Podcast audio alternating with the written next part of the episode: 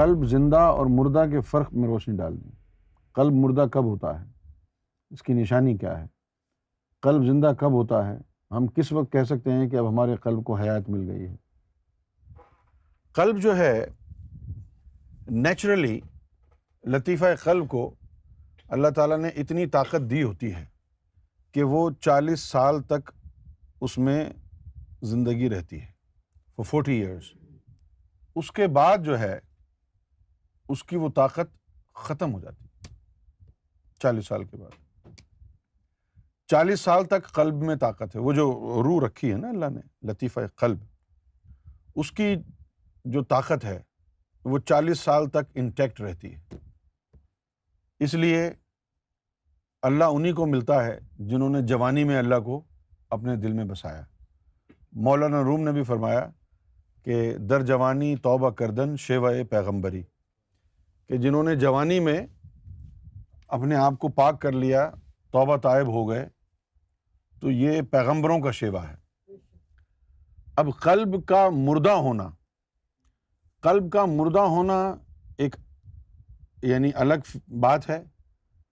اور قلب کا سخت ہونا بیمار ہونا یہ الگ ہے قلب چالیس سال کی عمر تک آپ کو مرشد نہیں ملا آپ کی ایج چالیس سال ہو گئی ملا نہیں اور وہ قلب کی زندگی جو ہے وہ ختم ہو گئی تو پھر اب مجبوراً آپ کو دل کی تسبیح تو ہاتھ آئی نہیں پھر وہ ظاہری تسبیح پکڑنی پڑے گی وہ راہ عام ہے راہ عام ہے وہ دل کا مر جانا اس بات کی علامت نہیں ہے کہ آپ جہنمی ہو گئے ہیں آپ نے وقت ضائع کر دیا بس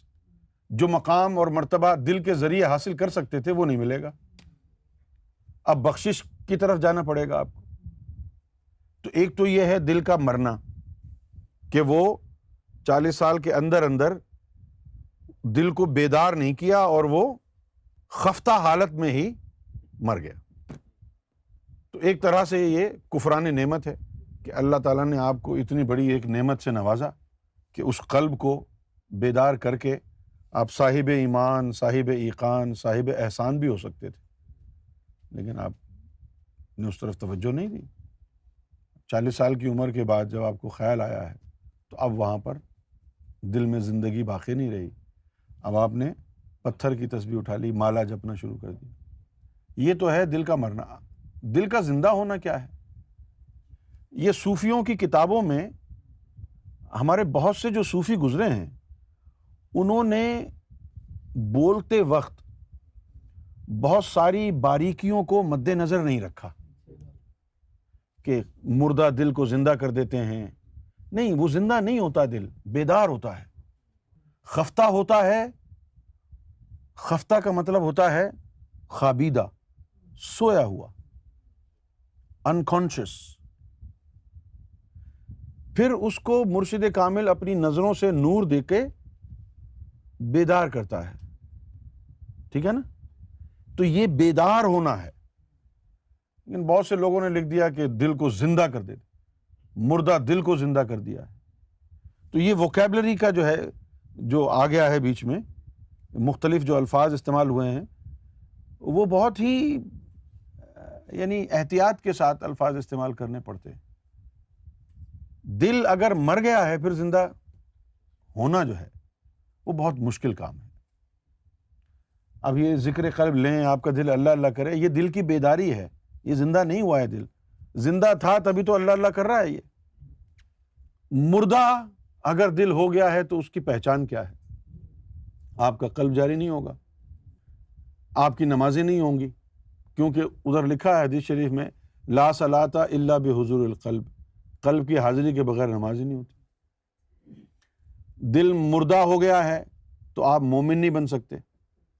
کیونکہ اللہ تعالیٰ نے فرمایا ہے کہ ومن بلہ ہی یادی قلبہ کہ جو کوئی مومن بنے گا تو اللہ اس کے قلب کو ہدایت دے گا اب جس چیز کو اللہ نے ہدایت دینی ہے وہ مردہ ہے تو پھر مومن کیسے بنیں گے آپ تو مومن نہیں بن سکتے اچھا اب وہ بات جس کو اکثر لوگ مردہ قلب کہہ کے کہتے بلاتے ہیں پکارتے ہیں لیکن مانا اس کا کچھ اور ہوتا ہے وہ کیا ہے کہ دل پر مہر لگ جانا یا دل کی جو فطرت ہے وہ بانج ہو اسپرچولی یعنی اس کے اندر اسپرچول کلٹیویشن نہ ہو سکے اتنا سخت ہو وہ دل کہ اس دل کے اندر اللہ کا نور داخل نہ ہو سکے اب دو تین مقامات پر قرآن نے ان باتوں کو کلیئر کیا ہے ایک مقام تو یہ ہے سورہ بقرہ میں ہے اللہ تعالیٰ نے فرمایا حضور کو مخاطب کر کے یا رسول اللہ صلی اللہ علیہ وسلم ان الزین کفرو کہ جن لوگوں کے پاس آپ جا رہے ہیں انہوں نے پیغام حق کو جھٹلا دیا سوا کوئی فرق نہیں پڑے گا ان کے اوپر آ انظر تہم املم تنز دھمکائیں یا سمجھائیں ان پر کوئی اثر اب نہیں ہوگا ان کو کوئی فرق نہیں پڑے گا لا یؤمنون اور یہ مومن نہیں بنیں گے کیوں نہیں بنیں گے مومن نہ ان پر اثر ہوگا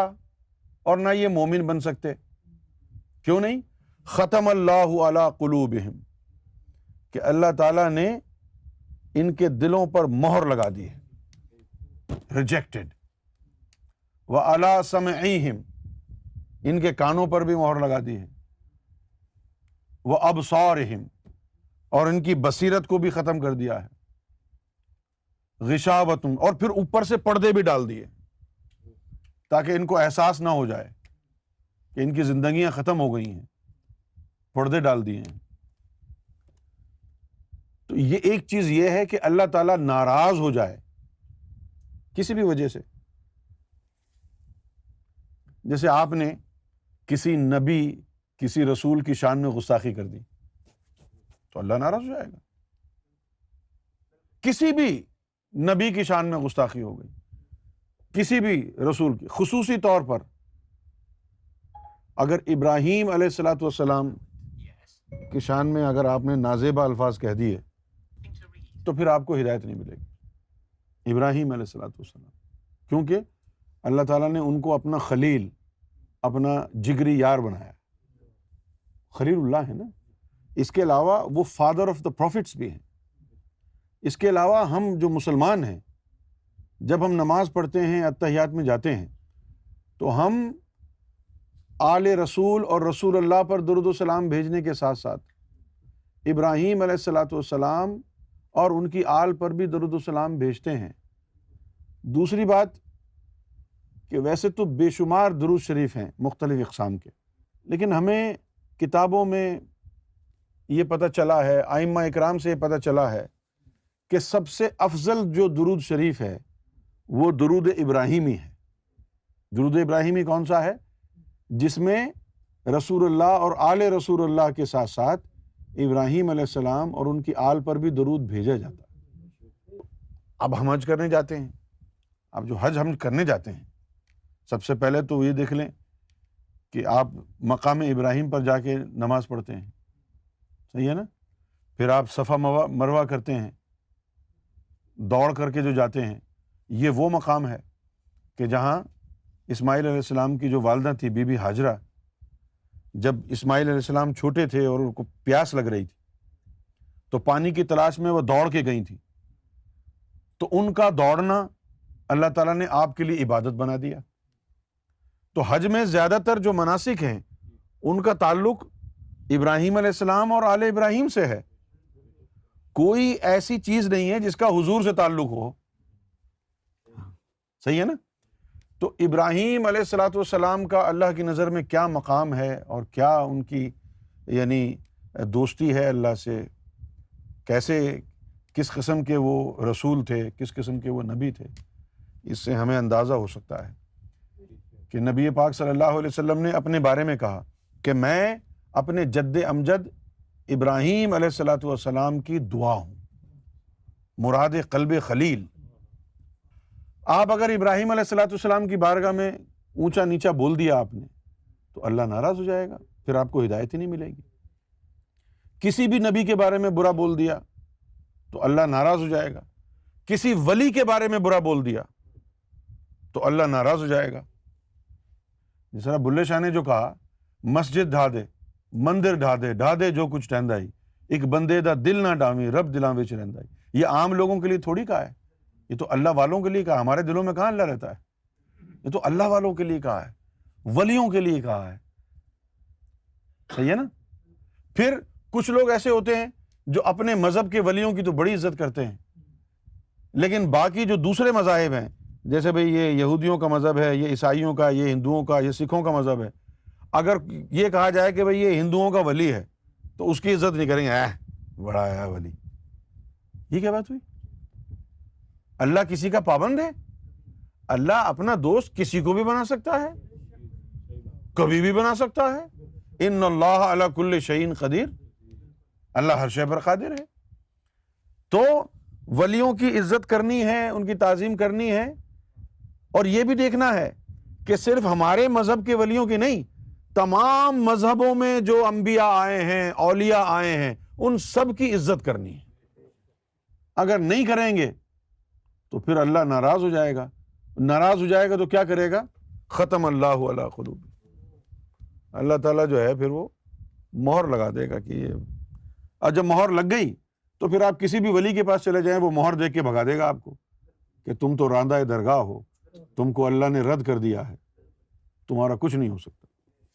تو ایک صورت یہ ہو گئی قلب کی تو جن لوگوں کے قلوب پر اللہ نے مہر لگا دی ہے وہ کسی بھی نبی کے پاس چلے جائیں ولی کے پاس چلے جائیں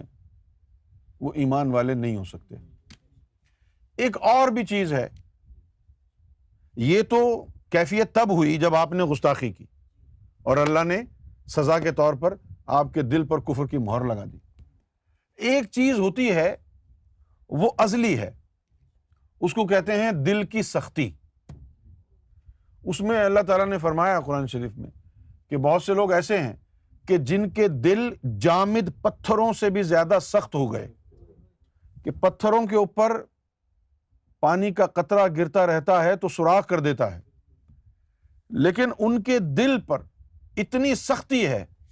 کہ اللہ کا ذکر وہاں داخل اس دل میں نہیں ہوتا اتنا سخت دل ہے ان کا اور یہ دیکھیں قرآن میں آیا ہے اللہ تعالیٰ نے فرمایا افبن شرح اللہ صدر اسلامی کہ اسلام پر عمل پیرا ہونا ہے تو کامیاب وہ ہوگا جس نے شرح صدر کر لی ٹھیک ہے نا فہو علا نور ربی اور جن لوگوں نے شرح صدر کر لی ہے تو انہیں کو اللہ تعالیٰ کی طرف سے نور ملنا شروع ہو جائے گا ان کے دلوں میں نور آنا شروع ہو جائے گا اس کے بعد فرمایا ہے فویل فوائد بن ذکر اللہ اور ہلاکت ہے ان لوگوں کے لیے ان کی عبادتوں ان کی نمازوں کی ہلاکت ہے ان کے اعمال کی ہلاکت ہے کہ جن کے دل اتنے سخت ہو گئے ہیں یہ جو لفظ ہے نا قاسیتی یہ لفظ نکلا ہے قسط سے قسط اور قسط کا مطلب ہوتا ہے سختی پتھروں سے زیادہ سختی کہ جن کے دل اتنے سخت ہیں کہ اللہ کا ذکر داخل نہیں ہوتا پھر کہا کہ الا کفی دلال مبین کہ جن کے دل سخت ہیں اور ان میں اللہ کا ذکر داخل نہیں ہوتا تو یہ سب سے کھلی گمراہی ہے تو اب یہ دل کی تین کنڈیشنز ہو گئیں ایک کنڈیشن تو یہ ہے کہ بندے کو پتہ ہی نہیں چلا چالیس سال کی عمر گزر گئی اور دل کی زندگی ختم ہو گئی دل مردہ ہو گیا دوسری کنڈیشن یہ ہے کہ آپ نے کسی نبی یا ولی کی بارگاہ میں غستاخی کر دی تو اللہ آپ کے دل کے اوپر مہر لگا دے گا پھر ختم ہو گئی کہانی اور تیسری کنڈیشن یہ ہے کہ آپ کا دل پہلے سے ہی اتنا سخت ہے کہ اس میں اللہ کا ذکر داخل نہیں ہوتا ہے یہ ان کے لیے ہے جو ازلی جہنمی ہوتے ہیں اس کے بعد دل سخت ہو پھر آپ داڑھی رکھیں حج کریں عمرہ کریں کوئی فائدہ نہیں ہوتا اور یہ وہی داڑھی رکھنے والے نمازیں پڑھنے والے حج کرنے والے عمرہ کرنے والے لوگ ہیں جنہوں نے یہ فتنے بنا دیے اندر دل کی سختی ہے تو تین حالتیں ہو گئیں دل کی پہلی حالت یہ ہے کہ آپ کو کوئی مرشد کامل نہیں ملا چالیس سال کی عمر گزر گئی اور دل کی زندگی ختم ہو گئی اس میں یہ نہیں ہے کہ آپ آپ جہنمی ہو گئے ہیں اس میں یہ ہے کہ باہر کی تصویر پکڑ لیں تھوڑا بہت جو بھی بخشش کے لیے کر سکتے ہیں تو وہ دل کی بیداری ہے خفتہ دل اور بیدار دل لیکن اب جو سیدنا گور شاہی تشریف لائے ہیں تو اب اگر چالیس سال کے بعد ساٹھ ستر اسی سال کا بھی کوئی بڈھا ہوگا اور دل اس کا مردہ ہو چکا ہوگا اس کو زندہ سرکار گور شاہی فرما سکتے ہیں لیکن یاد رکھیں کہ دل کا بیدار ہونا اور ہے اور مردہ سے زندہ ہونا اور ہے دل کو بیدار کوئی بھی کامل ذات کر سکتا ہے دل کو زندہ کرنا یہ پہلے نہیں ہوا یہ صرف سیدنا گور شاہی کا کرم ہم مینچسٹر میں تھے نائنٹی تھری میں تو وہاں ایک صاحب محمد اسلم بھٹی صاحب ان کی عمر اس وقت جو ہے اس وقت اسی سال ہوگی یقیناً میں ان کو بتاتا تھا ذکر قلب کے بارے میں سرکار کے بارے میں یہ نائنٹی تھری کا واقعہ ہے بریڈ فورڈ کا ہی واقعہ ہے انہوں نے ذکر لیا اور دو تین دن بعد انہوں نے شکوا کیا کہ چلا نہیں تو مجھے ایک دن وہ کہنے لگے کہ تم سفارش کرو تو میں نے ان کو بڑی سختی اس کے ساتھ سمجھایا کہ یہ جو بارگاہ ہے سرکار گور شاہی کی یہ سفارشی بارگاہ نہیں ہے میرے پاس بھی وہی زبان ہے آپ کے پاس بھی وہی زبان ہے گوہر شاہی کسی ایک انسان کے اوپر فضل نہیں کرتے جو بھی جائے گا اس پر فضل ہی کرنا ہے انہوں نے تو سفارش کی کیا ضرورت ہے تو آپ خود کہیں خیر سرکار بریڈ فوڈ تشریف لائے تو وہ بیٹھے ہوئے تھے اور ان سے کہا تو گیا نہیں بس اور پھر سرکار تو سرکار ہیں سرکار کی بارگاہ بھی ایسی ہے وہاں کہنے کی ضرورت نہیں ہے سب کچھ خود ہی جان لیتے ہیں وہ سرکار کے پاس برابر میں بیٹھے ہوئے ہیں اب ان کا ایک کاندھا اور ایک ٹانگ زور زور سے ہلنی شروع ہو گئی وہ سرکار دیکھ کے ان کو مسکرانے لگے سرکار نے فرمایا کہ یہ جو اسی سال کی عمر میں بھی ذکر قلب جاری ہونا ہے نا یہ ہر کسی کے نصیب میں نہیں ہوتا ہے یہ ہے دل کو زندہ کرنا پھر غوث اعظم رضی اللہ تعالی انہوں نے فرمایا کہ میرا جو انڈا ہے وہ عام ولیوں کے ایک ہزار انڈوں کے برابر ہے میرا جو انڈا ہے وہ عام ولیوں کے ایک ہزار انڈوں کے برابر ہے یہ عربی میں کہا انہوں نے تو اب یہ وہ کون سے انڈے کی بات کر رہے ہیں انہوں نے کہا کہ جس کا قلب غوث اعظم نے بیدار کیا ہے وہ قلب ان ایک ہزار قلوب سے افضل ہے جن کو دیگر ولیوں نے بیدار کیا ہے کیوں ایک ہزار سے افضل ہوا کیونکہ غوث اعظم جو ہے ذکر قلب جاری کر کے اس کا جسہ بھی نکالتے تھے سمجھ گئے جسہ بھی نکالتے تھے اور وہ جسے جب نکلتے تھے تو وہ پرواز کرتے تھے عالم ملکوت میں باقی جو ولی تھے ان کو یہ تاب اور یہ علم نہیں تھا کہ وہ جسے نکالیں جس مرشد نے بھی اپنے مریدوں کے جسے نکلوائے وہ غوث اعظم کی اجازت سے نکلوائے لہٰذا وہ اس لیے انہوں نے کہا کہ ایک ہزار انڈوں کے برابر ہے میرا انڈا یہ انہوں نے فرمایا اور پھر سرکار گور شاہی نے فرمایا کہ اگر انڈا صحیح ہو تو اس میں سے چوزا ہر مرغی نکال لیتی ہے اگر انڈا صحیح ہو تو اس میں سے چوزا تو ہر مرغی نکال لیتی ہے مزہ تو تب ہے کہ انڈا جو ہے سڑ گیا ہو انڈا خراب ہو گیا ہو اس میں سے پھر چوزا نکالا جائے اب یہ انڈا جو خراب ہو گیا یہ کون سا انڈا ہے ختم اللہ علیہ قلوب دلوں پر مہر لگی ہے وہ تو خراب ہو گئے نا انڈے جس طرح علامہ اقبال نے پاکستانی قوم کے لیے کہا تھا اس قوم کے انڈے گندے ہیں پھینک دو ان کو گلیوں میں انڈے ہوں کے گندے ہی ہیں نا کوئی وہابی بنا ہوا ہے کوئی اہل حدیث بنا ہوا ہے کوئی شیعہ بنا ہوا ہے ان کو پیغام محمد کا پاس ہے کچھ یہ تمہاری مسجدوں میں مولوی بیٹھ کے جو سیدنا گور شاہی کی بارگاہ میں گستاخی کرتے ہیں ان کو پیغام قرآن پیغام محمد کا کوئی پاس ہے یہ انسان کی اولاد ہیں بھائی جب اللہ کے رسول نے فرمایا کہ اے بنی آدم تیرے جسم میں گوشت کا ایک لوتھڑا ایسا ہے کہ اگر اس کی اصلاح ہو جائے تو پورے جسم کی اصلاح ہو جاتی ہے اور اگر وہی فساد میں مبتلا ہو تو پورا جسم فساد میں مبتلا رہتا ہے یاد رکھ وہ تیرا قلب ہے جب قرآن کی تعلیم یہی ہے محمد رسول اللہ کی تعلیم یہی ہے تو پھر تم اصلاح قلب پر توجہ کیوں نہیں دے رہے دنیا کو تم مختلف چیزوں میں لگا رہے ہو کسی کو تسبیح میں لگا دیا کسی کو صلاح و سلام میں لگا دیا کسی کو جو ہے وہ نور اور بشر کے چکر میں لگا دیا اصل حقیقت کیوں نہیں بتا رہے کہ پوری دنیا کہ اصلاح کا دار و مدار آپ کے قلب کی اصلاح پر ہے محمد رسول اللہ نے اپنی امت کو مخاطب نہیں کیا صرف پوری انسانیت کو کہا ہے او بنی آدم O progeny of Adam there is a lump of flesh in your body if it is corrected your entire body will become corrected if it is corrupted your entire body will remain to be corrupted and remember well it is your heart یہ رسول اللہ کا پیغام ہے آج جب ہم یہ پیغام لے کے جاتے ہیں تو مولوی بکواس کرتا ہے کہ جی وہ تو یہ کہہ رہے ہیں وہ تو یہ کہہ رہے ہیں وہ تو نماز پڑھنے سے منع کرتے ہیں نماز پڑھنے سے کہاں منع کر رہے ہیں ہم یہ کہہ رہے ہیں کہ اس قلب میں ایمان لاؤ اور وہ نماز پڑھو جو اللہ تم سے پڑھوانا چاہتا ہے وہ کون سی نماز ہے جو اللہ تم سے پڑھوانا چاہتا ہے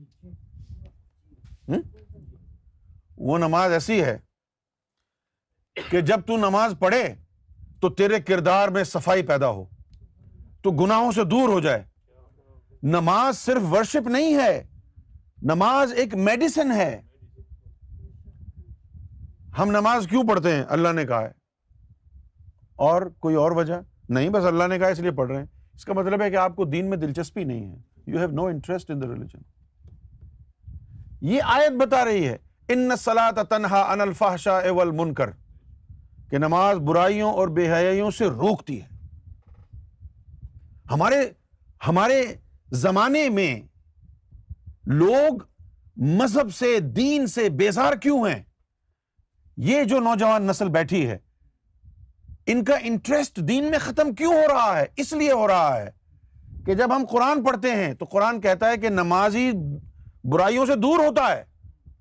اور ہم مسجد میں جا کے دیکھتے ہیں کہ بیس پچیس سال سے جو مولوی نماز پڑھا رہا ہے وہ لونڈے بازی کر رہا ہے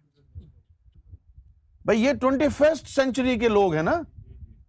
یہ فزکس پڑھنے والے کیمسٹری پڑھنے والے لوگ ہیں یہ سائنس پڑھنے والے لوگ ہیں یہ میتھمیٹکس پڑھنے والے لوگ ہیں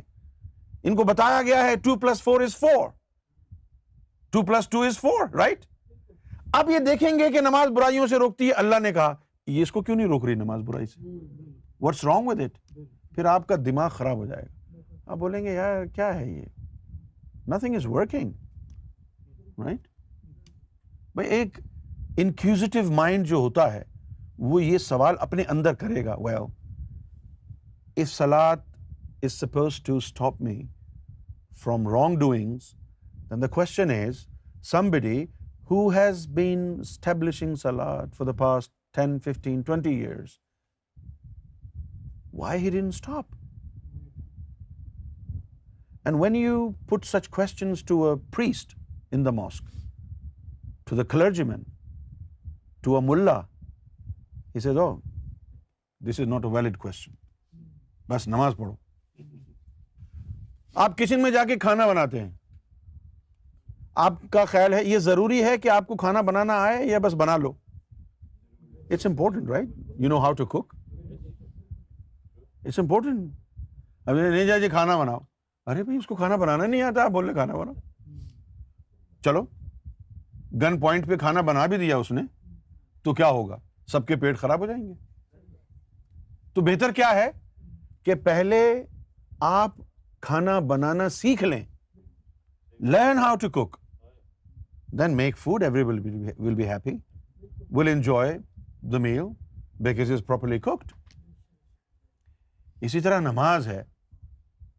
نماز کے انگریڈینٹس کیا ہیں یہ بھی تو جان لو صحیح ہے نا زبان اقرار کرے جسم عمل کرے اور دل تصدیق کرے یہ تین کنڈیشنز ہیں نماز کی affirmation by your tongue action by your body and verification by your heart صحیح ہے نا لیکن ہم کیا کر رہے ہیں ہماری زبان بھی پڑ رہی ہے کل ہو اللہ ہوا اللہ وسمد لم علید ہمارا جسم بھی رقو اور سجود کر رہا ہے لیکن ہمارا دل تیرا دل کھلاوے منڈے کڑیاں تو سجدے کرے مسیح ہمارا وہ دل تو نماز میں ہے ہی نہیں اب جیسے اعظم بھائی ہیں وہ پہلے گروسری اسٹور پر کام کرتے تھے جہاں پر میٹ وغیرہ ہوتا ہے تو وہ قیمہ بنانے کی ایک مشین ہوتی ہے اس میں وہ گوشت ڈالتے ہیں وہ خیمہ بناتی ہے ان کا دھیان کہیں اور تھا اور خیمہ ڈالتے ہوئے ان کی انگلیاں کٹ گئیں دھیان نہیں ہوگا تو آپ کی انگلیاں کٹ جائیں گی نماز میں آپ کا دھیان نہیں ہوا تو اللہ دیکھے گا ایسی نماز کو ہم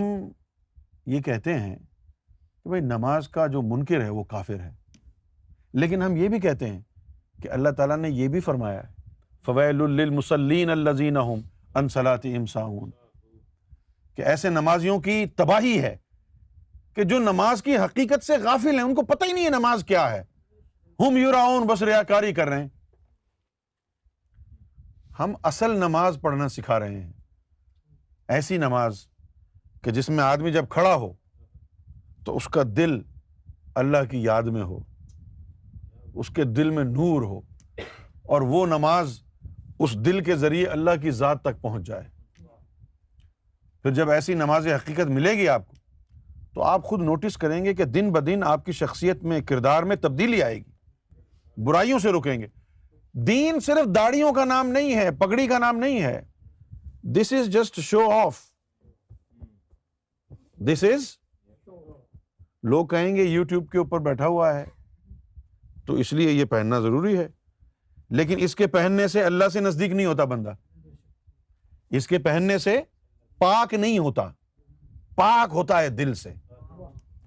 یہ دنیا کو دکھانے کے لیے انسٹاگرام پہ تصویر بھی تو لگانی ہے نا یہ اس کے لیے ہے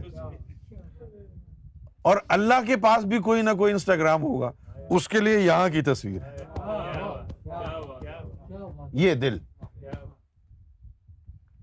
سارا کا سارا دین اس قلب کے بیدار ہونے کے بعد شروع ہوتا ہے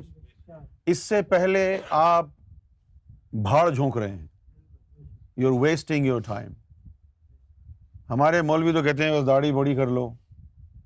صحیح ہے نا اور یہ ٹخنوں سے اوپر کر لو کمیز شلوار جو بھی ہے وضو کر کے کھڑے ہو جاؤ بھلے دل میں شیطان بیٹھا ہو ایسی نمازوں سے کہاں فرق پڑا ہے پاکستان میں کتنی مسجدیں ہیں بے شمار مسجد کتنے لوگ نماز پڑھ رہے ہیں لیکن سارے کنجر ہیں بے ایمان ہیں فراڈ ہی حج کرنے جاتے ہیں فراڈ بھی کرتے ہیں جھوٹ بھی بولتے ہیں صحیح ہے اور اس کے بعد دوسری چیز کیا ہے پاکستان سے ہجرت کر کے یہاں آ گئے اب یہاں رہنے لگے پھر یہاں اولاد بڑی ہو گئی بیٹی بھی بڑی ہو گئی بیٹا بھی بڑا ہو گیا بیٹی بیٹا بھاگ گیا گوری کے ساتھ بیٹی بھاگ گئی کالے کے ساتھ پتا چلا بیٹی کالے کے ساتھ بھاگ گئی ہے فوراً گیا بیٹی کو ڈھونڈا مار دیا آنر کلنگ سوال یہ پیدا ہوتا ہے کہ وہ جو بیٹی بھاگی ہے اس کی تربیت تو تو نے کی تھی تجھے تو خودکشی کرنی چاہیے تھی آنر کلنگ نہیں کرنی چاہیے تھی جب بیٹی نے یہ عمل کیا تجھے اپنے آپ کو شوٹ کرنا چاہیے تھا کہ میں نے تربیت صحیح نہیں کی ہم تربیت کیا دے رہے ہیں اپنی اولاد کو ہم صرف یہ سوچتے ہیں اس کو بی بی فاطمہ جیسا ہونا چاہیے ہاؤ پھر تھوڑی سی زبردستی کرتے ہیں ایک وہ پروگرام آتا ہے بی بی سی کے اوپر سٹیزن خان شاید دیکھا ہوگا آپ نے دیکھنا تو سیزن خان ایک پاکستانی کیریکٹر انہوں نے بنایا تو اس کی دو بیٹیاں دکھائی ہیں ایک بیٹی کو دکھایا ہے کہ وہ جو ہے مذہبی ہے لیکن وہ صرف اپنے ڈیڈی کے سامنے وہ کرتی ہے حجاب اور یہ وہ باہر جا کے وہ حجاب وجاب اتار کے ڈسکو میں ناچ رہی ہے ڈیڈی پوچھتا ہے کہاں گئی تھی تو وہ کہتی ہے کہ میں تو جو ہے درس سننے گئی تھی سمجھ میں آیا آپ کو اولاد کی تربیت تب آپ کریں گے صحیح جب آپ کی اپنی تربیت ہو چکی ہوگی آپ ساری زندگی آپ نے جو ہے بےمانی کی ہے دھوکہ دیا ہے جھوٹ بولا ہے حرام کمایا ہے آپ کی اولاد مومن کیسے بنے گی آپ کو خود نہیں پتا مومن کیا ہوتا ہے آپ کی اولاد مومن کیسے بنے گی اس کو مومن بنانے کے لیے تو آپ کو پتا ہونا چاہیے کہ مومن بنتا کیسے ہے ہم جب پاکستان سے اٹھ کے یہاں آئے ہیں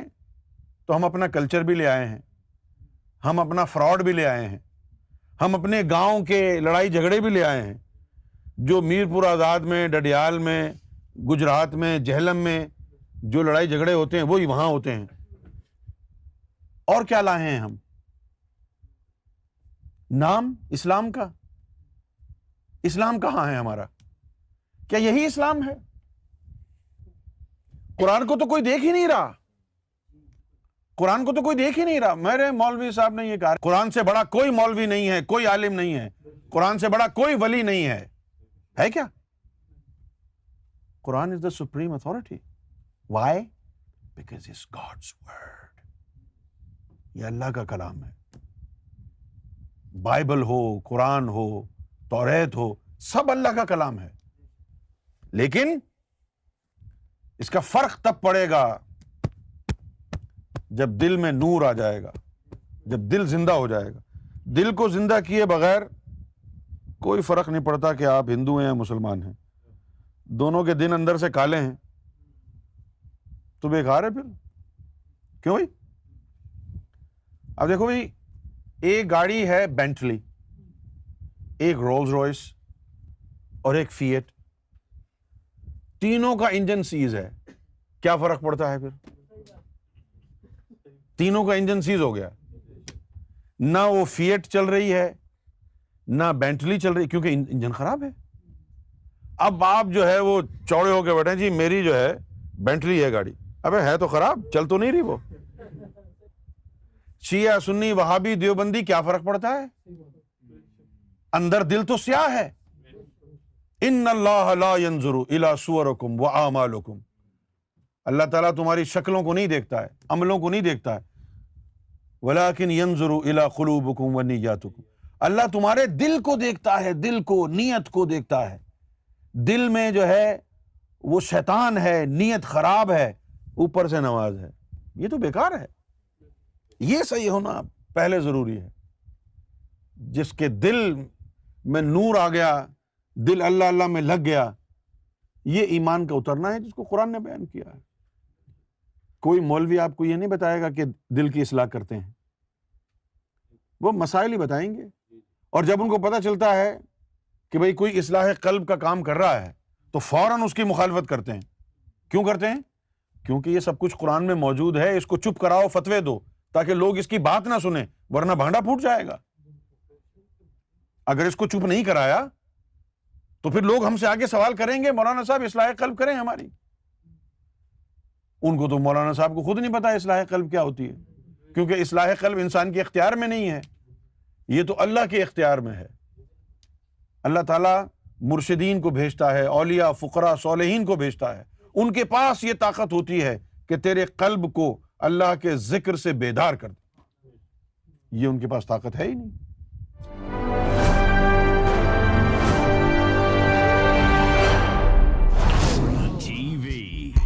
bringing light, love, and peace in your life.